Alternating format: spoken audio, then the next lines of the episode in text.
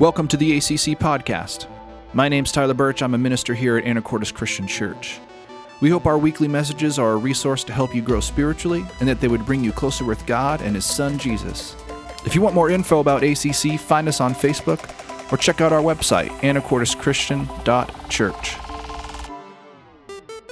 And so I'm going to read from Hebrews 6, verse 11 through 20. And if you have a Bible, you can follow along. Otherwise, it should be on the screen.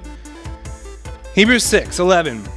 And we desire that each one of you show the same diligence so as to realize the full assurance of hope until the end, so that you will not be sluggish, but imitators of those who through faith and patience inherit the promises. And I want you to, I'm just going to pause. I want you to hear like the author's tone here. He's speaking personally here to us. He has a desire for us. Have you ever um, had a desire for someone that you care about to get something, like to get a hold of an idea, to catch the excitement that you have about something? Maybe you've experienced some life altering um, event or truth, and you're trying to convey that, and you're like, I really want you to catch on to this. And, and the sense that's the sense we get here because when he says we desire that you, that word for desire, it's a strong word. It's the word for crave or lust. Okay, we crave for you to show the same earnestness or diligence so that you get your mind around the full assurance. And the a synonym for that, I looked it up in Greek, full assurance is, is like to have the big picture, the, the full picture, the complete picture, the, the total condition of your hope until the end so that you won't be sluggish. And, and it's like he's saying, our, our, in other words, our heart's passion for you is that you would never stop digging, never stop uncovering the multi layered depth and beauty of the hope that you have in Jesus Christ, that you'd keep pursuing that for your entire life. Okay, it doesn't stop at some point. That pursuit keeps growing. There's always more until you die, okay, or until Jesus returns. And this, he's passionate for us that we would have that passion, that diligence, that pursuit to keep knowing that hope. Why? Because there's a risk. Because we're always putting our hope in something. Okay? We're always moving our life in a trajectory towards something that we hope in no matter what. And he's saying there are hopes out there that are shallow. They're, they're flaky anchors. They're lifeboats that we put our trust in, but they get beat up in the, in the surf of the storms of life. Okay, so we're going we're going to talk about that a little bit. We have an anchor in our hope in Jesus Christ. The more we know what that is, the more we pursue it, the more we'll cling to it and not be taken astray. And so let's continue reading. Verse 13 says, and we, we just finished talking about uh, becoming imitators of those who have received that promise, at least in part. And so now he's going to give an example Abraham. He says, For when God made the promise to Abraham, since he could swear by no one greater, he swore by himself, saying, I will surely bless you and I will surely multiply you. And so, having patiently waited, he, Abraham, obtained the promise. For men swear by one greater than themselves, and with them an oath is given as confirmation. Uh, an oath given as confirmation is an end of every dispute. In the same way, God, desiring even more to show to the heirs of the promise the unchangeableness of his purpose, interposed it with an oath, so that by two unchangeable things in which it is impossible for God to lie, we who have taken refuge would have strong encouragement to take hold of the hope that is set before us. This hope we have as an anchor for the soul, a hope both sure and steadfast, and one which enters within the veil where Jesus has entered as a forerunner for us, having become a high priest forever according to the order of Melchizedek. We'll talk a little bit more about Melchizedek next week because the whole next section is about this. But uh, let's stop and I just want to pray one more time, um, just that God's word would kind of have its way with us. So, Father, we just pray that very thing. We ask right now that your word would unveil the hope that we have in you and give us a strong assurance that we could remain steadfast and that you are holding us in the, the grip of your hand. We have this anchor, Lord. I pray that we'd hold on to that anchor. It's in Jesus' name I pray. Amen. Our hope is an anchor. I don't know if you've ever um, been fishing, like commercial fishing, where you've had to rely on an anchor. Um, I got to fish in Alaska f- a few years with my parents. I think we've got some pictures up there pretty soon, hopefully, uh, on that boat, the Susie Q. It was actually named after my aunt's dog. Um, but uh, so uh, that's a boat at anchor right there. And the thing about an anchor is uh, when you set anchor, you want to find, after a long day of fishing, you want to sleep on the boat. You, you want to find a sheltered place, a bay that is sheltered from the wind to set an anchor. And so that's another picture of other boats sheltered in a bay, setting in for the night. Uh, one such night, I remember that during the night, the wind shifted directions on us. And uh, you, you feel it okay? Because there's i mean there's all these cables and things on the boat so you hear the wind just start whistling. And pretty soon you feel the boat start turning and, and pretty in a boat i mean it's like a sail okay? The wind it pulls hard on a boat. I don't know if you've ever experienced that of trying to use a line to pull a boat against the wind. It's it's it's a powerful force. And so pretty soon you feel that anchor line get tight. And uh, you're trying to sleep okay? You're, you've you got precious few hours to sleep because you're going to get up early and fish. You're trying to sleep at night and you're listening to that wind, and then you're listening and you hear like this. You know, and it's and you're going, is that the chain bouncing on the bottom? Is it the anchor dragging? It's the middle of the night. It's dark. I don't want to get out of my bunk but I'm kind of afraid, and you, you really don't sleep very good. In fact, my parents, they went out one year in the middle of December, and this icy storm, kind of this storm blew up at night, and same thing happened, and my dad got out of his bunk at like 2 in the morning and looked out, and they were like 5 or 10 feet away from the shore. And it was a quick emergency situation. They were very lucky they got, a, got away without getting bashed up on the shore. But the point is, your hope is only as strong as your anchor. Okay? Your hope is not dependent on your willpower or, you know, uh, your hope of whether or not it's going to hold necessarily, even. It's in the anchor. It's whether or not the anchor's going to hold. That's, just, that's what our hope is in. And we have this imperative here to not be sluggish, but to diligently pursue a complete understanding of our hope as an anchor, the full meal deal until the end. And so, in this passage, we want to break down what is that hope. And so, just from this passage, I'm going to draw out four, um, four categories, I guess. One, the substance of our hope. Two, the strength of our hope. Three, the cost of our hope. And four, how we can take hold of it. Okay, so the substance, the strength, the cost, and taking hold of our hope. So, first, the substance of our hope. What are we actually hoping in anyway? The author points to Abraham as one that we should imitate, who inherited, at least in part, God's promise.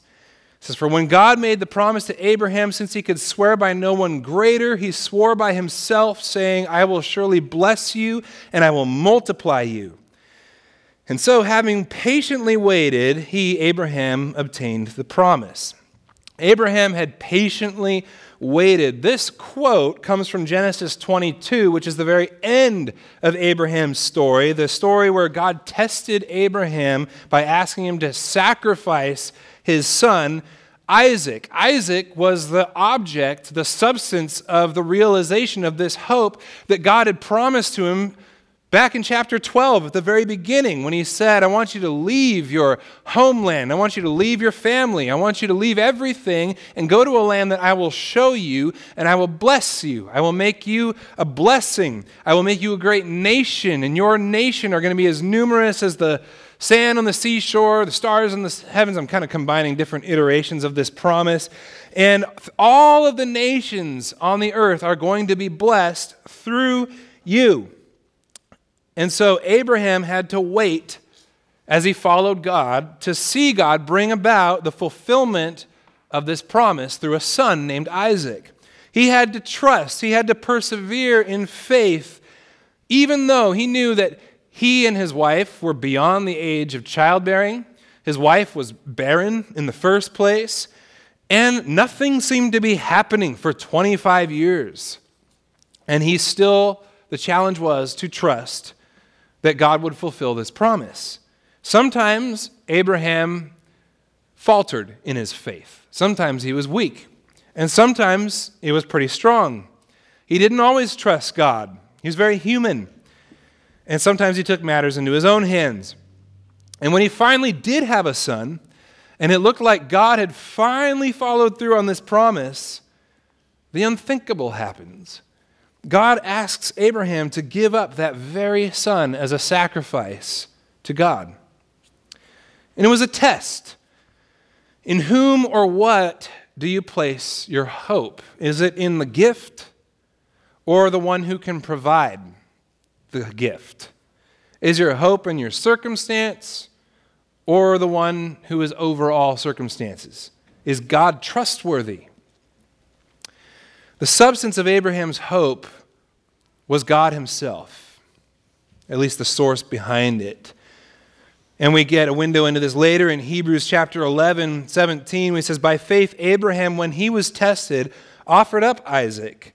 And he who had received the promises was in the act of offering up his only son, of whom it was said, Through Isaac shall your offspring be named. Abraham considered that God was able even to raise him from the dead, from which, figuratively speaking, he did receive him back. God interrupted him, made him stop, provided a, a sacrifice instead of Isaac, but he passed that particular test.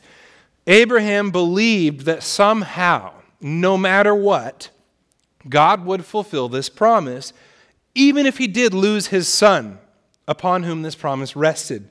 God would make a way, even if that meant resurrecting Isaac from death. The substance of Abraham's hope was not only the promise, but in the source of the promise.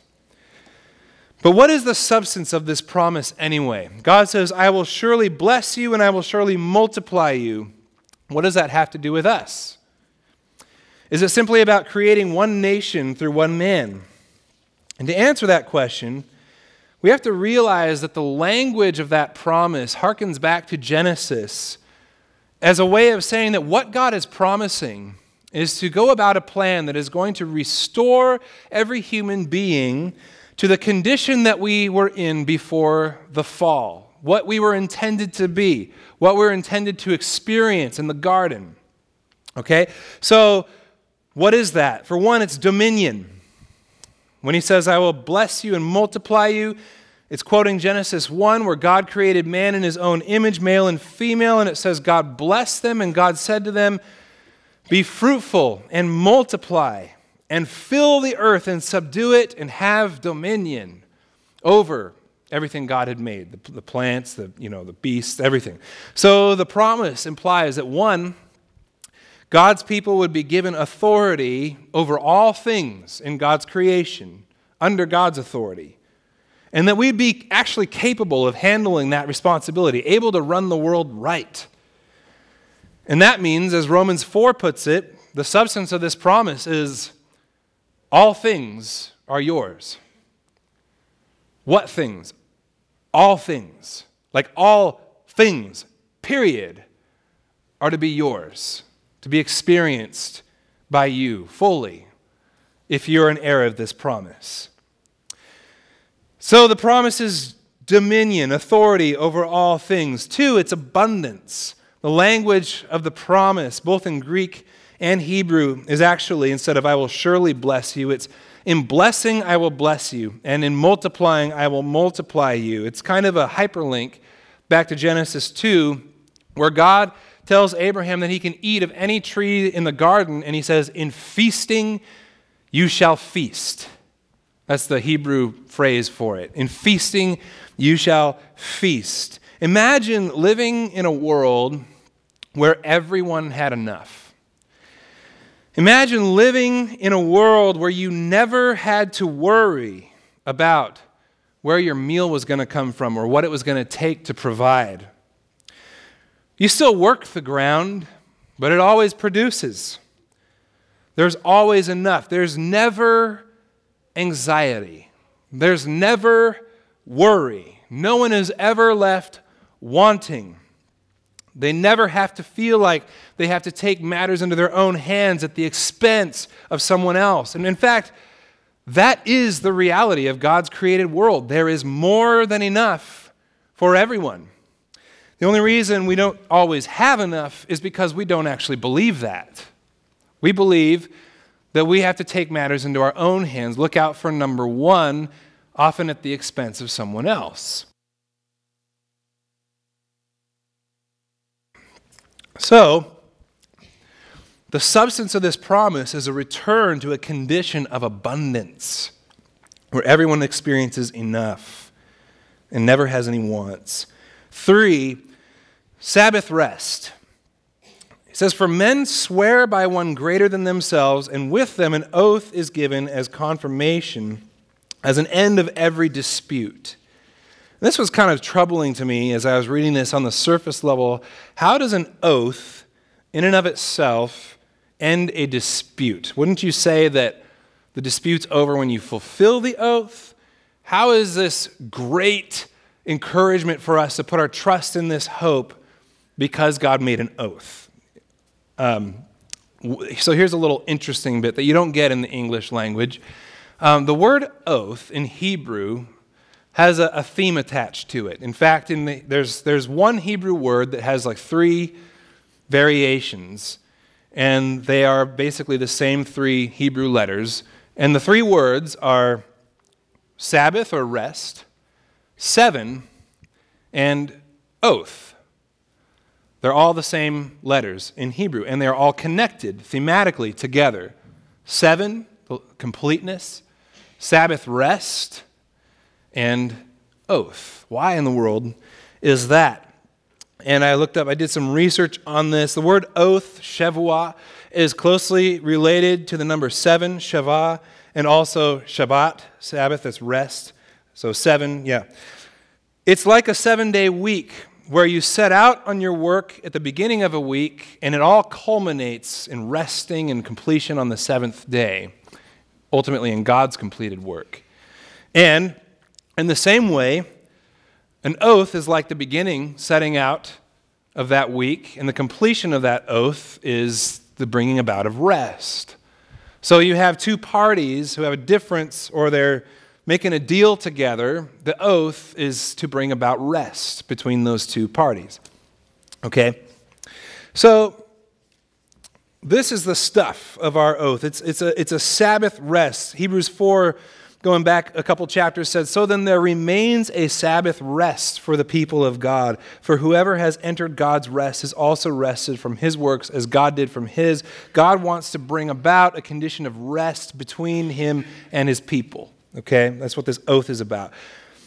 So, that was the substance of our hope abundance, dominion, Sabbath rest, the strength of our hope.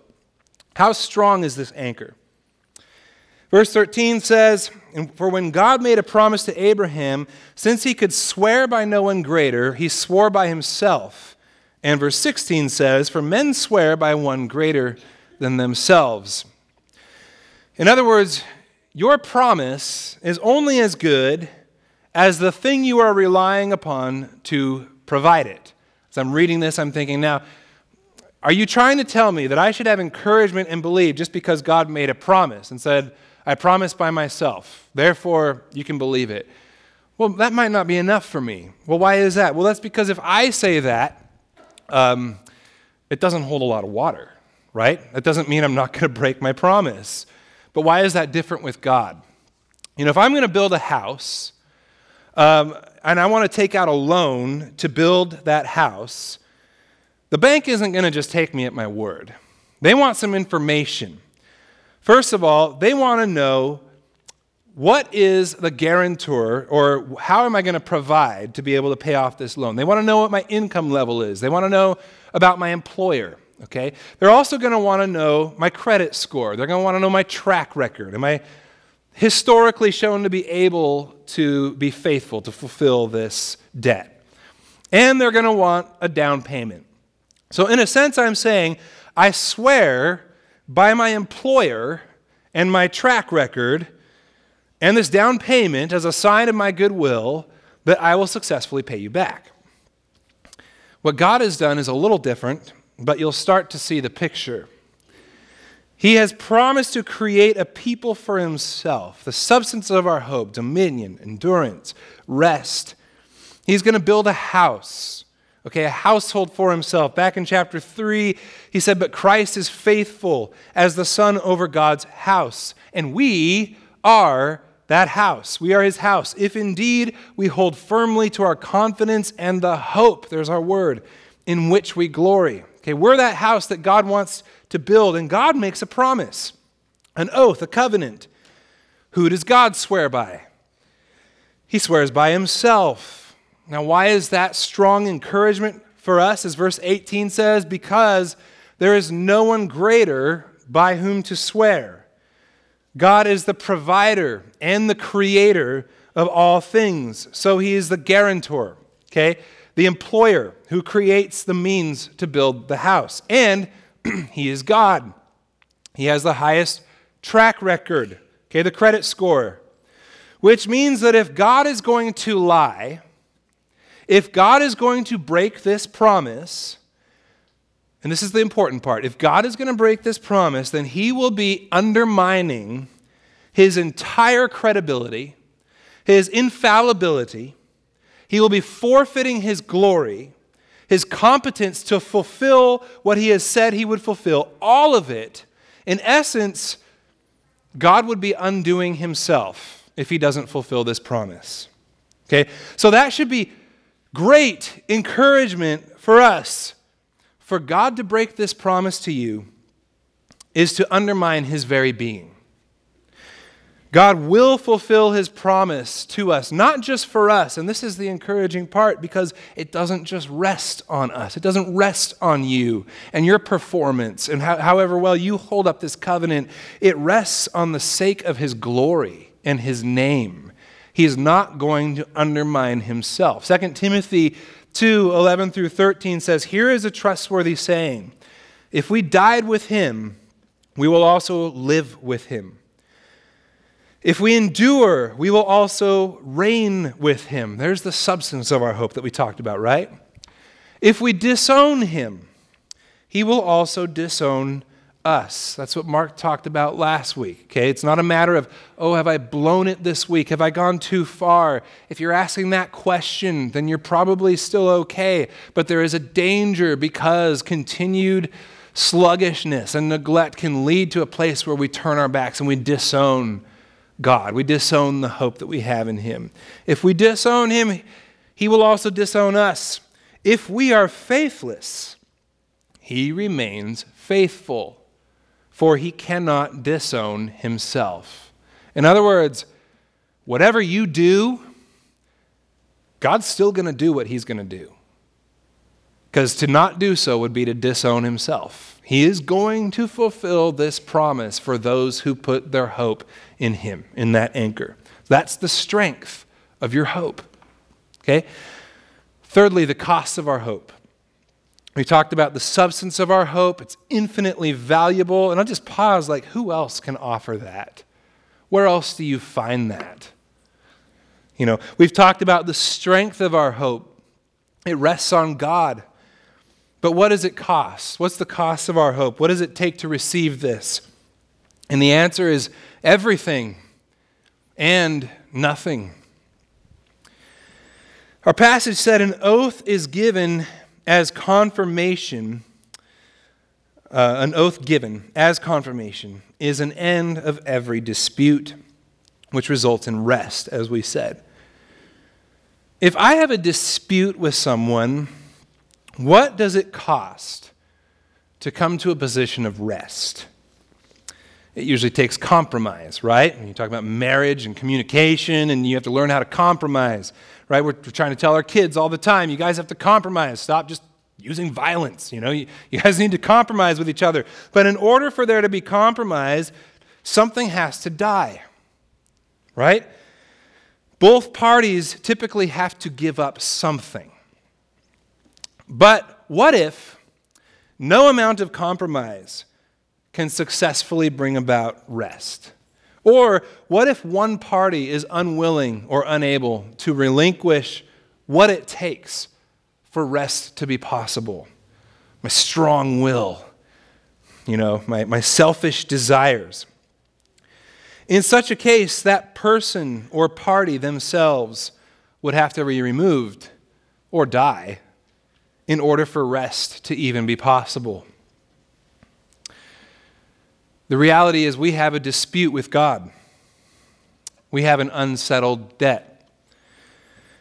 Romans 3 says, For all have sinned and fall short of the glory of God. In my sinful condition, I could never be worthy of the promise that God offers. I can never be capable of handling it. I am too selfish. And in my sin, I have fallen short of God's glory. The wages of sin is death.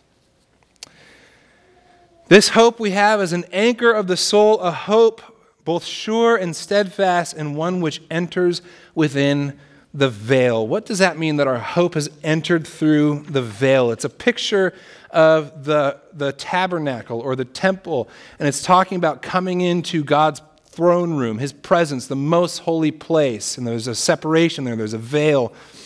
That throne, that, that tabernacle or temple, was a copy of the heavenly temple. And he's saying that Jesus, our hope, has gone through that veil. But what did it take for Jesus to go through that veil? Typically, only a high priest could go through, and only once a year, and only on the Day of Atonement when sacrifices were made for the sins of the people. Okay? So now, Jesus, our high priest, has entered through the veil. You can only enter when there's been a sacrifice. He's entered through the veil of the heavenly temple because he himself, on our behalf, became that sacrifice.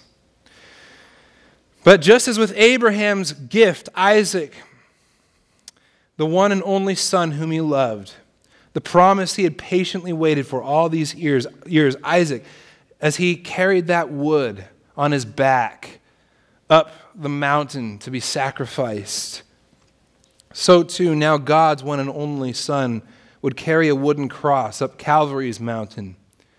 And as John Lennox put it in the talk, if that's God up there on that cross, what's he doing there? Jesus was the perfect gift of this promise. He lived the life that we should have lived, and he died the death that we should have died, so that he could pass through the veil as a forerunner, it says on our behalf, meaning he makes a way for us to come through too. You see, the thing that is so powerful about this hope is not simply the substance of it dominion, abundance, rest.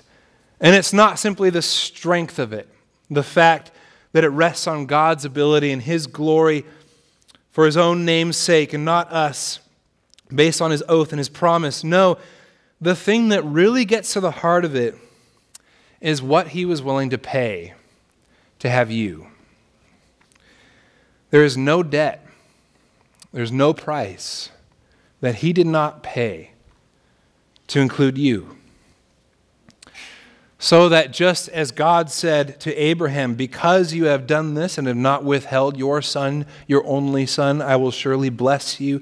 Now, because of Jesus, we can say, God, because you have not withheld from me your son, your only begotten son, but gave him as a sacrifice for us all, I can surely trust you and follow you with faith and patience. With Isaac, God provided a substitute sacrifice. For us, he became our substitute sacrifice. Christ Himself is our down payment, and He settled the debt, and it costs us nothing because He paid everything. That's the cost. When I get a hold of that, that picture, my hope grows. It, it reveals layers, and I, I begin to be wooed into taking hold of this anchor. So taking hold of our anchor, that was our that was the cost of our hope. Now the taking hold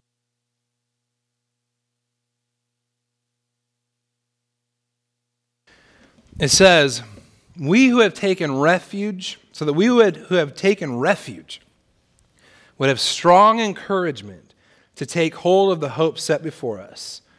This hope we have is an anchor of the soul, a hope both sure and steadfast, and one which enters within the veil. When you feel tossed about by life's storms, or like you're taking refuge, do you ever doubt God's love? Do you ever doubt his promises? I knew, I know I do. I mean, honestly, I can preach about this and then wrestle with it at the same time. Um, it's just a constant battle. The author's saying in those times, dig in.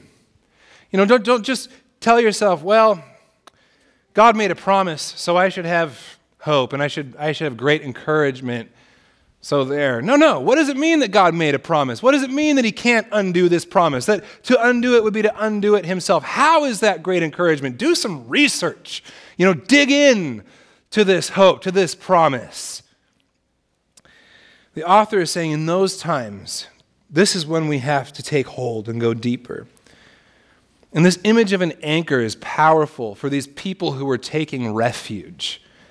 June Hunt, in her little book on hope, wrote Many etchings of anchors were discovered in the catacombs of Rome, where Christians held their meetings in hiding. Threatened with death because of their faith, these committed Christians use the anchor as a disguised cross and as a marker to guide the way to their secret meetings. Located beneath the ancient city, 600 miles of these tomb like burial chambers served as a place of refuge during perilous times of persecution. Thus, the anchor, found even on some tombstones today, has become the symbol of guaranteed hope for the eternal security of true Christians. We still live in a broken world. Even though, as Tyler said earlier, we're pretty comfortable for the most part. But do we put our hope in our comforts? The challenge is not to shake or, or trade this unshakable hope for comfort, but persevere. And we can do that if we know what that hope is. For instance, I have some friends, I have some family, maybe you've done this, Tyler and Shannon. Uh, when they bought a piece of property to build a house on, in order to do that, they had to sell their current house and live in a trailer for a year or two. They had to sacrifice, okay? Why would they do that? Because their hope is not in the current house, but in the one to come. If they can hold on to the assurance of what is coming, and there's no crazy surprises like a sinkhole or a, you know, something like that, then they can put up with living in lesser conditions for a while. In closing, I want to share a final story from Acts 27 as we move into communion. This story is the only other time in the New Testament where the word anchor is used. And I think there's a connection. Paul is on board a ship headed for Rome, but they sail at the wrong time of year and they end up in a major storm that lasts for weeks.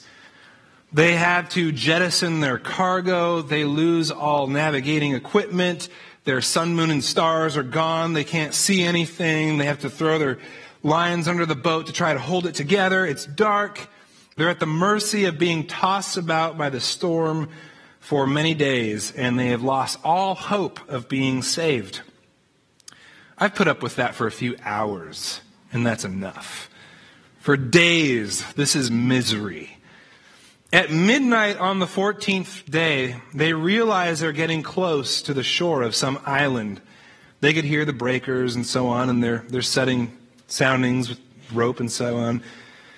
So they set down four anchors now, some of the men, pretending to set forward anchors were trying to let down the lifeboat and escape. And it says in verse 31 that Paul said to the centurion and the soldiers, Unless these men remain with the ship, you cannot be saved. Then the soldiers cut away the ropes of the ship's boat and let it fall away. And until the day was about to come, until dawn was about to approach, Paul was urging them all to take some food, saying, Today is the 14th day you have waited anxiously, and you have continued without eating, having taken nothing. Therefore, I urge you to take some food, for this is necessary for your preservation. And that word there is the exact same word as salvation, soteriai. For not a hair from your head will be lost. And after he had said these things, he took bread, and he gave thanks to God in front of them all. And after breaking it, he began to eat. So they were all encouraged and partook of food themselves. What is your anchor? What is your lifeboat? See, a lifeboat is deceptive. It's not an anchor at all. It's just a smaller version of what you already have. It won't survive the storm when you go through the breakers. They had to put all their trust in the anchors. Notice the language of the story. It seems a bit strange. It says he took bread, gave thanks, broke it. That's like code word for communion. That, that always means communion, the Lord's Supper. What's the author Luke doing here? And when Saul encourages them to eat, says this is for your preservation, your salvation. Just like our Hebrews passage, the people are seeking refuge. They're encouraged to put their hope in the strength of their anchor, not the lifeboat. And Paul leads them into this code word communion ritual in the middle of a storm. What in the world is that all about? But it parallels our text, which is speaking of our hope passing through the veil. Communion represents our coming into God's holy presence through the veil by the body and blood of Jesus, which is what that bread represents. And the story ends at daybreak. They saw the beach.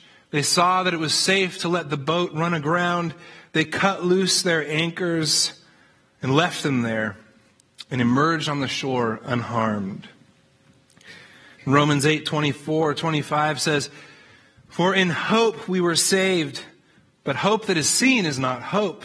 For who hopes for what he sees? But if we hope for what we do not see, we await it eagerly with patient endurance.